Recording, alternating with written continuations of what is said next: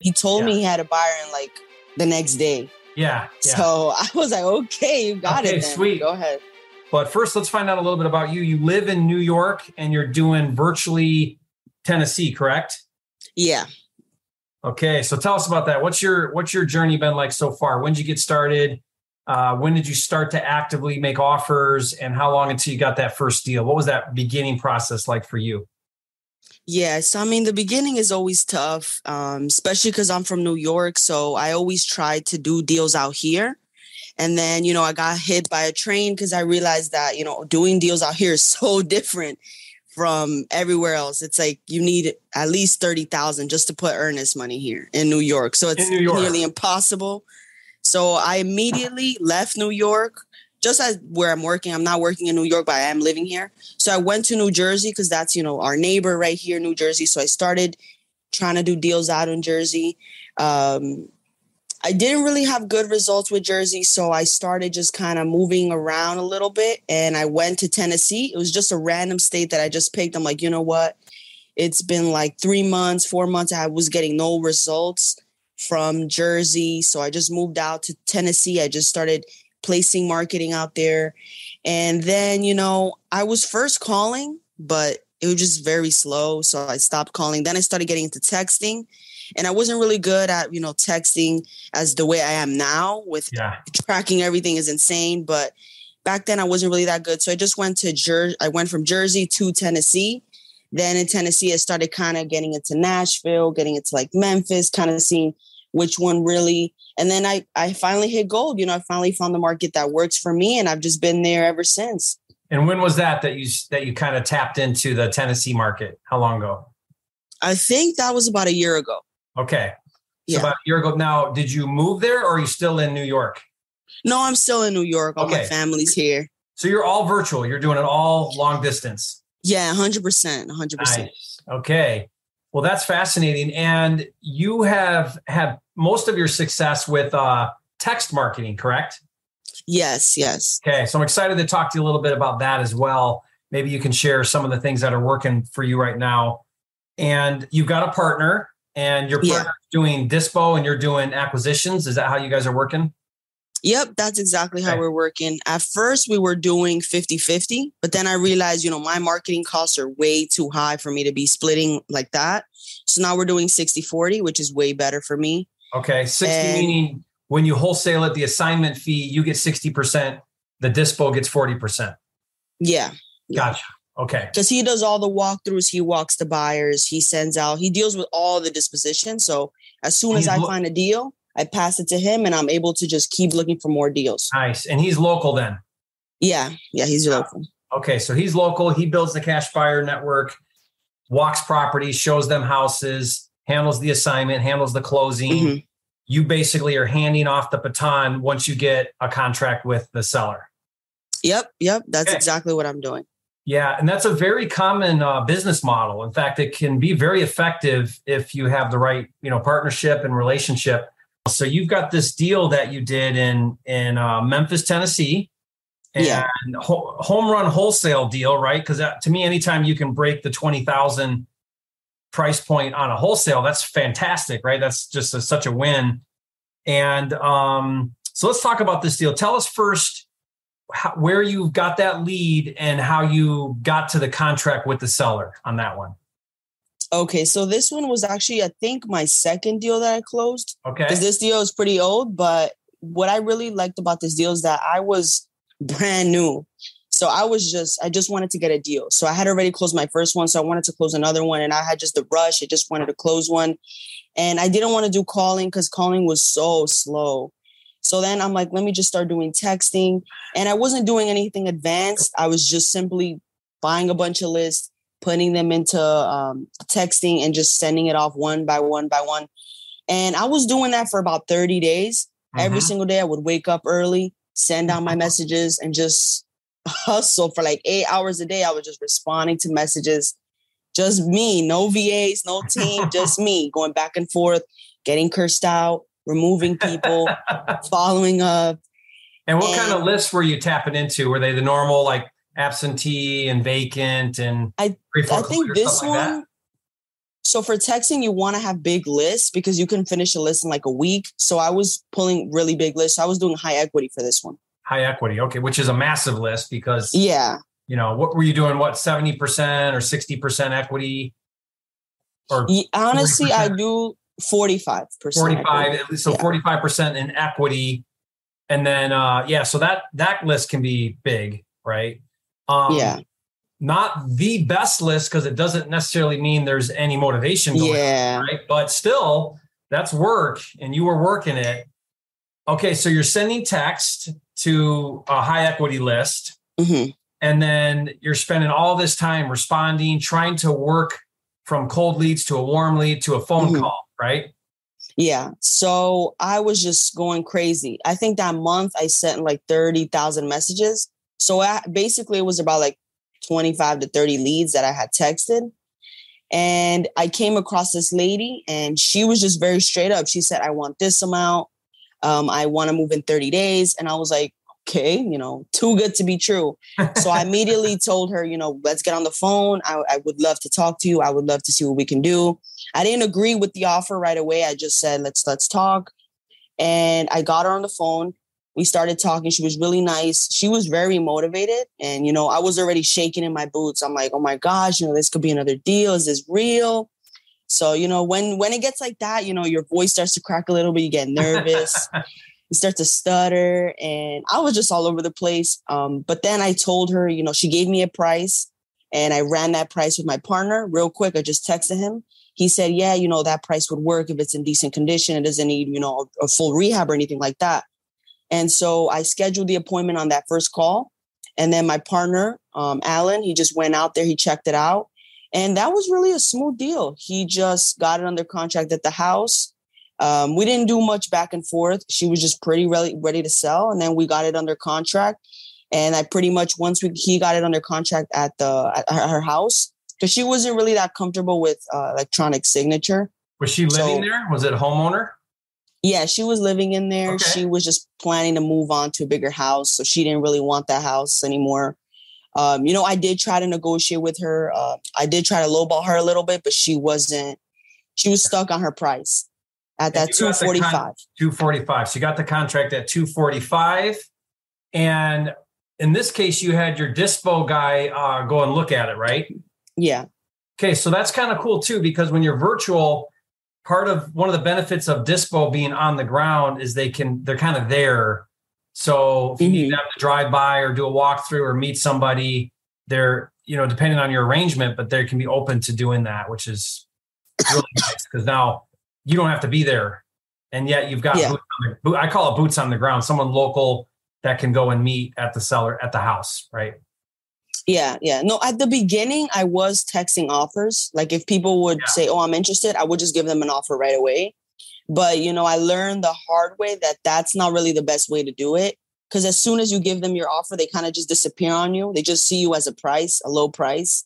Mm-hmm. Um, but what I do now is I don't give them the offer through text. I call them and I find really the motivation, and then I'll give kind of an idea if they're really pushing me.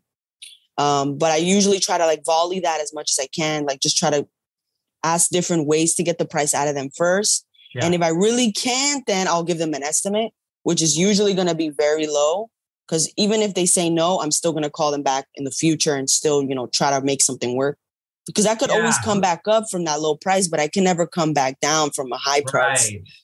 So, Natalie, let me touch on a couple of things you just said there. I think are very relevant you always want to get the seller to name the price first. Uh, you know, the, the old proverb is he who names the price first loses, right? Because um, you never know. Maybe the number they want is much lower than you're willing to pay. So you do your very mm-hmm. best. Some sellers know that as well. So they want you to name the price first. And if you can't seem to get them to give you their number, then at some point you've got to just give a number and then go from there. But the idea there is, you know, tr- keep coaxing that seller, try to figure out what number they want, and then you can work from there.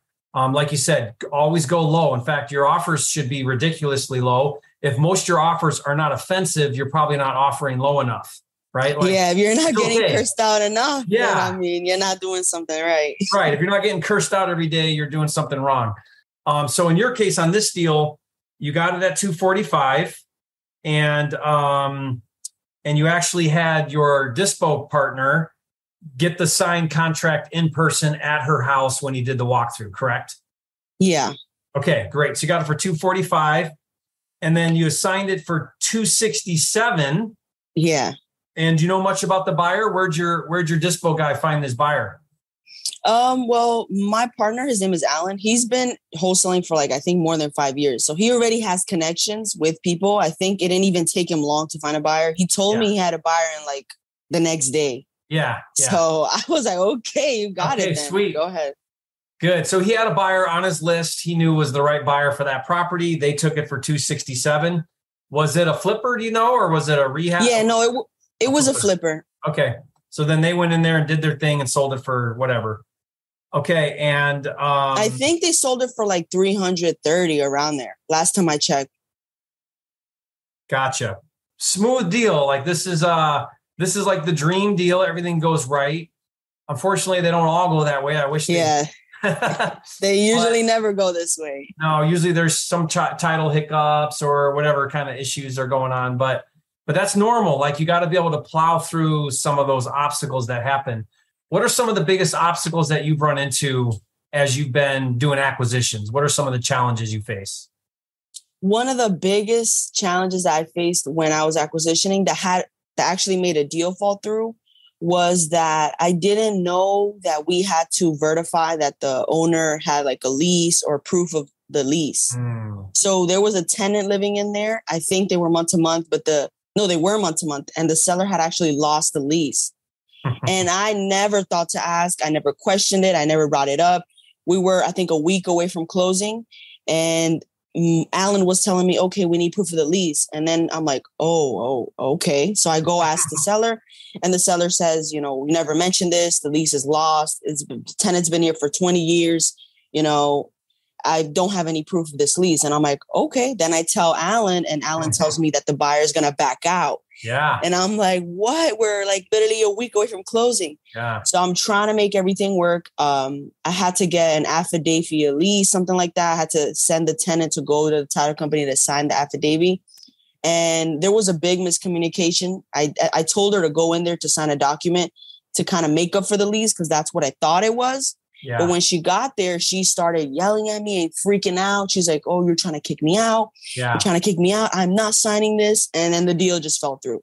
Yeah, great lesson though. I mean, what's cool though, Natalie, is uh, as you're in the trenches, in the field, pounding the pavement, doing the business, you're just going to gain so much experience because you're going to run into things you've never seen before. yeah. Problem, oh my gosh. And be better for it. So let me ask you, Natalie, you're doing a lot of texting. Is texting still your primary method for marketing? Yeah, it is. I just have okay. a different platform that I use now because I was using Batch for mm-hmm. texting, mm-hmm. but they don't have the automations nowhere even close to REI Reply, which is what I'm using now. Okay. And there was a question here in the chat. What's uh what's some of the things that you like to say in your text, your like your initial text, your cold texting? What are what are some of your phrases you like? Um, so damn, I don't know any at the top of my head because I okay. change them every single week. I'm okay. doing something every a new template every single week. I have 12 templates every week that they're complete different. And I can't use like cash offer, interested buyer. Um, yeah, those are flagged. Quick yeah. close. Yeah, I can't use those because then you know I pay for the text, but the seller will never get it because the carrier will block it. Yeah. So I'll use something creative like, um, did you have like, um, let me see what I. Would you be interested in a in a lump sum for the property? Um, yeah. Did you have any yeah. plans for a buyout deal? Like it just sounds different ways of saying the same thing. Yeah. Yeah, and one thing I like about what you said is, uh, we what you always want to do is ask a question because then that kind of starts a conversation. Um, now you're going to get a lot of a lot of dumb responses or not motivated responses or whatever, but but um, that also can stay under the radar with some of the spamming too is by asking a question rather than like a statement so um yeah so for texting what i like to do obviously is change my templates mm-hmm. and i like to give them a full week to respond so a lot of people that are texting they like to spam so they'll text today and then tomorrow and then the day after and the day after like a follow up message. And I don't do that because I've seen that it doesn't work. It's better to text once, wait a whole week to see if they actually were going to respond, and then you'll send another follow up message. And then, but it's pretty automated. Like I just put it on the timer, it goes off automatic. It goes now and then another one in seven days, and then another one in seven days, and another one in seven days. Great. And if they don't answer, they'll be put into my pipeline where where it'll say these people didn't respond for the month of September or they didn't respond for the month of August. And typically what I've realized is people that don't answer, it doesn't necessarily mean that they didn't get your message. It just means that they're probably not interested. They're just ignoring you because they're not interested. Because if someone genuinely wanted to sell their house, they would answer your first message. There would no, there's no need to be texting six, seven times in a month. Yeah, yeah. When if they really were interested, they would pick up the first call or the first text on on just anyone asking if they're interested. Because yeah, my great, text messages are pretty clear. Like I'm very clear of what I'm asking for, like buyout deal, lump sum. Um, want to talk about what deal we could put together for this house. Like it's yeah. very straightforward. So if they ignore it, I'm not gonna be after those three follow up yeah. attempts. I'm gonna just let it go. Probably wait. I'll probably wait like 60 days before I reach back out because I can already tell they're not interested since they're ignoring me. Yeah, great tips, and that'll save you a lot on blasting somebody so many messages in a short period of time. So love that. Great, some good tips there. So to wrap up, Natalie, um, what is uh, the number one piece of advice you could give somebody that's brand new working on their first deal? What so, what I would say if you're brand new, um, I think the best thing that you can do to do yourself a favor is just really sit down and figure out your budget because I feel like a lot of people you know, soaking up a lot of information. They're seeing, you know, Facebook ads, you could do direct mail, you could call, you could do all this other stuff. And I think at the end of the day, it really just depends on your budget. And by budget, I mean like a set amount that you can spend every single month. Or even if you don't have any budget, it's better to be straight up and honest with yourself. That way you have an exact plan. Because yeah. I see, I've talked to so many people that tell me, oh, I have $500 to spend this month. But then the next month comes around and they don't even have that money. Then they got to figure out what they're going to do.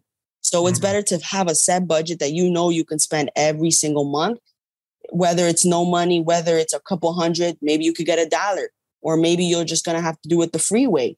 At least you'll have a plan. You'll get those free lists from the courthouse, from the utilities, from the fire department, and just hand out them on your cell phone. You can even skip trace for free.